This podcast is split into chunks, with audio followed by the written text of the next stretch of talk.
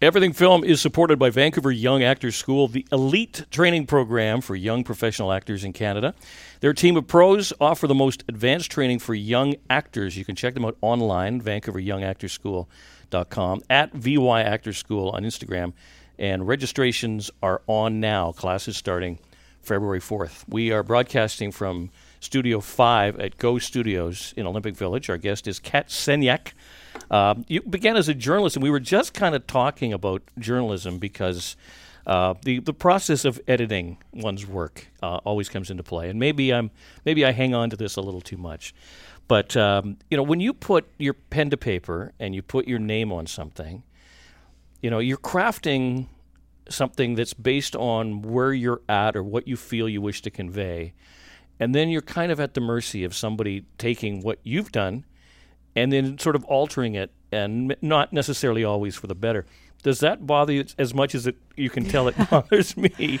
Um, it depends. It doesn't bother me that much.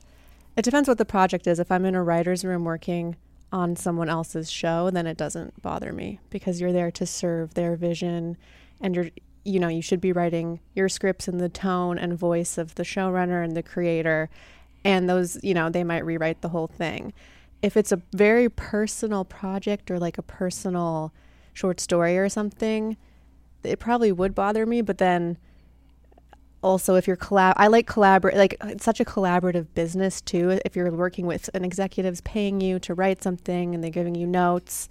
Um, so I think it just depends. Mm-hmm. But yeah, I I am more of a kill your darlings. Like I will. I'm yeah. not that. Some writers are very like you can't get rid of this, and I think my journalism comes into play with that because I'm just like well, take it out if you don't I, like it. I, I, will say, in fairness, that uh, you know, you, for example, if you're doing a piece for a, an article for a magazine or a newspaper, and you have a, a, fixed word count of 800, and then you write your thing, and then you check, and you see you're at like 1000 or 1027, and you know something's got to go.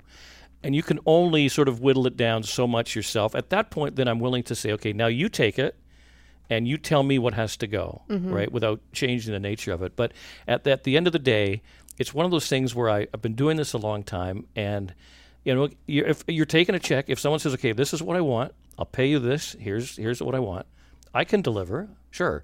But if it's coming from my heart or from my head, from my gut, you know, I have a way that I want to convey, and I just wonder if that translates. Like maybe not so much in screenwriting, mm-hmm. but for just freelance journalism and let's face it, you know, not every editor is great at what they do necessarily. They might be good at chopping words, but they might also chop context in the mm-hmm. process, right? Yeah, I think that does happen, and it's a frustration for journalists mm-hmm. for sure. so let's tell tell us about the parallel then when you're screenwriting. Um, are you are you left alone, generally speaking, or do you collaborate? Um, and how do you sort of reach compromise? If if you and I are working on a project together we kind of need to have a similar view, I would think, correct? Mm-hmm. And if we don't, how do, how do we resolve this? Well, I mean, again, if it's a writer's room, it's more collaborative, and you've been hired into the room and chosen to kind of like make up the group of five to 10 or however many people it is. And yeah, you're you're all kind of on the same page, no bad ideas, and you're kind of funneling towards a vision. It's very collaborative. You're working with people. When I'm writing my own stuff to then show to people and maybe try and sell it or try and pitch it, it's like a very isolating process at first, and I'm just it's a lot of me by myself writing, which I kind of prefer the collaboration because you can just get stuck in your own head.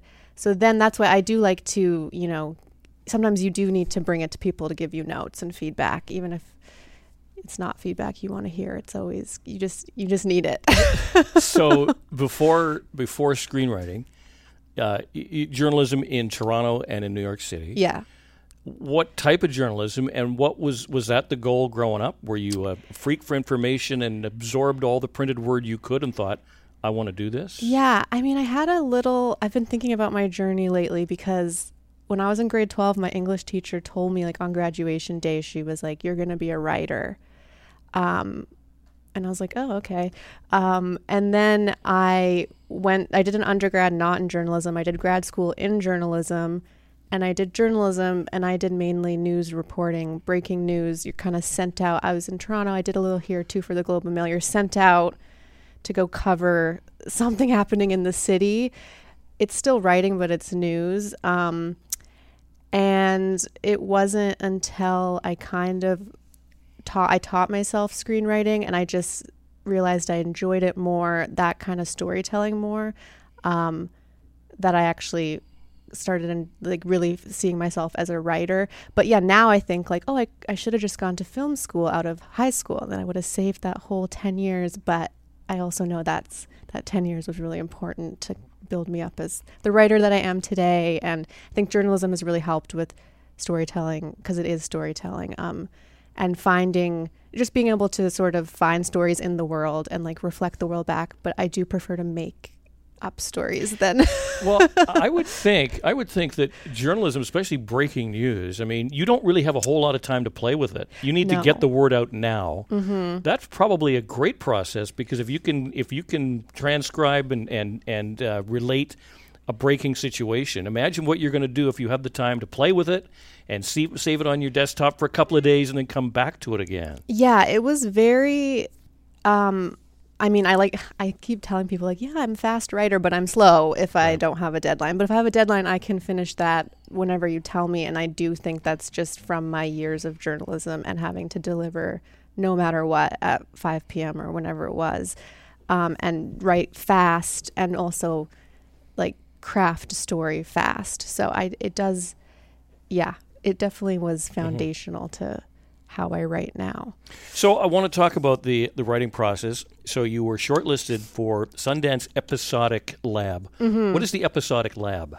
They have a program. They have like a they have a feature one, and they have the episodic is television. Sure.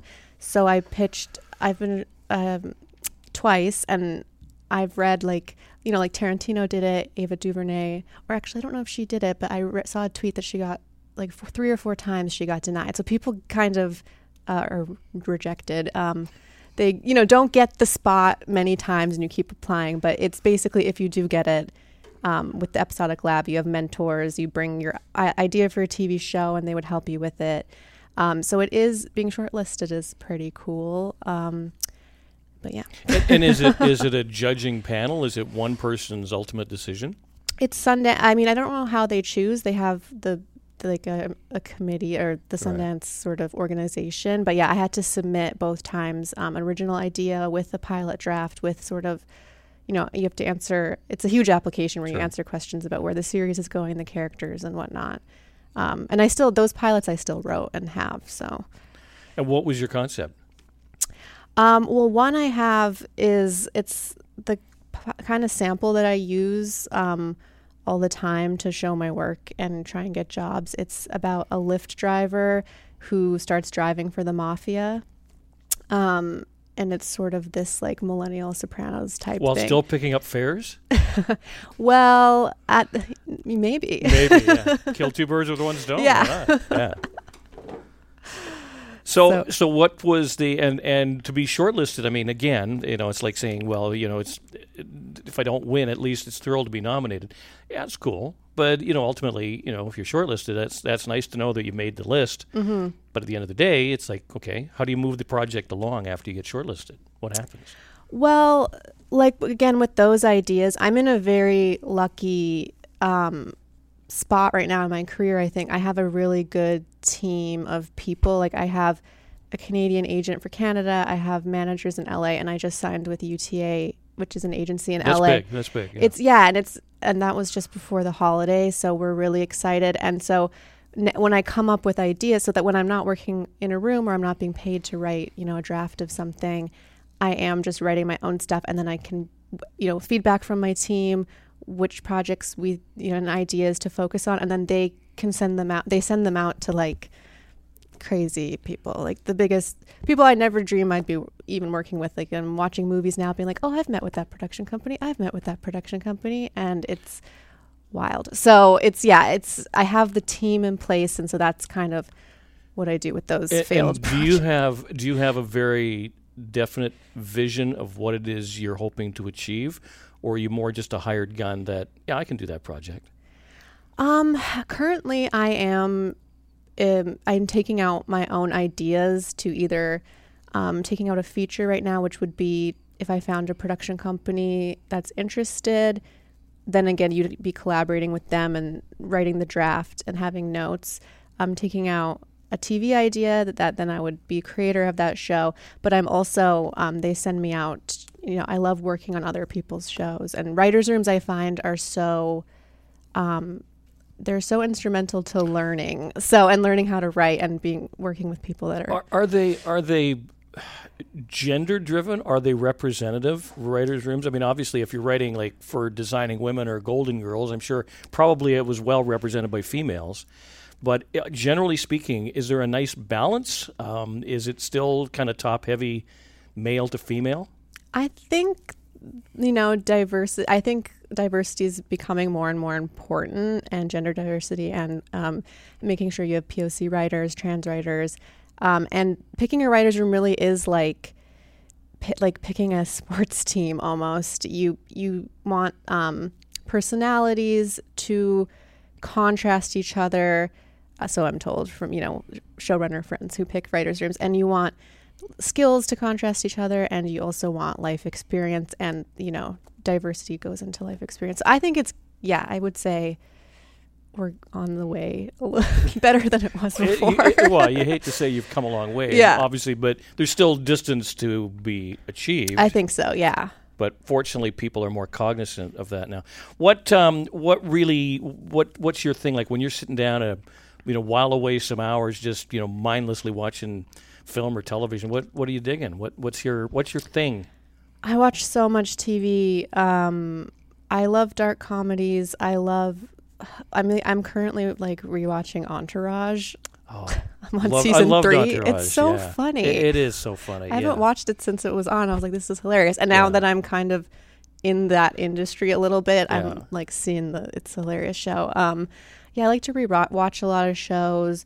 Um, yeah, I just I'm watching The Terror, which I missed from a couple years ago. That's kind of the scary like vibe. I'm doing a lot. I like you know Veep is one of my favorite shows. Another great show. yeah, But it's funny because you hit on a couple of things. Veep, I adore. I think Julia Louis Dreyfus is amazing, and the show, from what I understand, is very true to what political situation is is really like. yeah, But you watch something like Entourage, and even though that's probably what going back a dozen years, you know, like you take Ari, who's Jeremy Piven, and the kind of dialogue that comes out of his mouth, especially with respect to his assistant Lloyd, mm-hmm. so politically incorrect. And that's Yeah, again, that's definitely. a movement. That's a movement that has really taken hold. And I guess as a screenwriter, you have to be cautious of that because it may be intended as playful dialogue, but we live in very sensitive times. Oh, definitely. And, you know, rewatching anything from even 10 years ago, a lot of it has not aged well. And I think that's a positive thing that you can recognize that now when you watch and like those parts are not, I don't think anyone's finding funny or anymore. And like you would never say that now. And that's just a testament to how the culture's changed. So, What I find is interesting, I also watch a lot of TV, and, and a lot of it happens to be like Game Show Network and stuff. And they'll run old episodes of The Match Game or Family Feud from the 70s and 80s. They now have a, a precursor warning just saying that this is a show that is reflective of the times. You know, parental discretion is mm-hmm. advised. So, so if you see people making off-color jokes on a game show, or you know, have chain smoking as they're on a panel, that's the way it was. Rather than rather than go in there and chop it up, I think it's important that we kind of keep things intact and be able to look at them like again with an entourage. You probably couldn't write that a lot of that dialogue today, but it's kind of funny to be able to look back to it and understand and put it in context. yeah, I think about that too because it's like, um, you know, to the people that that is offensive to today, like it was also offensive back then, right? It was always Yes, offensive, you're so it's Yep, not. yep. It's kind of more just like, um, white people have kind of you know caught Mhm. up to not being, um, I guess like Yeah. you know whatever. But um, yeah, I don't know. I don't know about looking back on and whether to. I think this disclaimers are definitely Mhm. a positive thing for sure. So uh, I would be remiss if I didn't at least mention it. So maybe in any of your screenwriting, if there's ever a part for like an aging radio guy, is there? Uh, Can you keep me in mind? Sure, yeah. You uh, you were saying before this that you were nervous. Why? You don't do this. You don't normally talk No. with headset on. Is that it? yeah. Well, I've never really done an interview like this. And then also coming from journalism, like Right. I, well, I didn't do on camera or radio interviews, but um, I was interviewing people for the news. Right, um, And so it's just a, a fl- like a flip of roles that makes me a little nervous. Well, I thought you did a great job. Thank Kat you. Senyek is the uh, our guest on Everything Film. Pleasure to meet you. Thanks for joining us. Thank you. Thanks right. for having me. Cheers.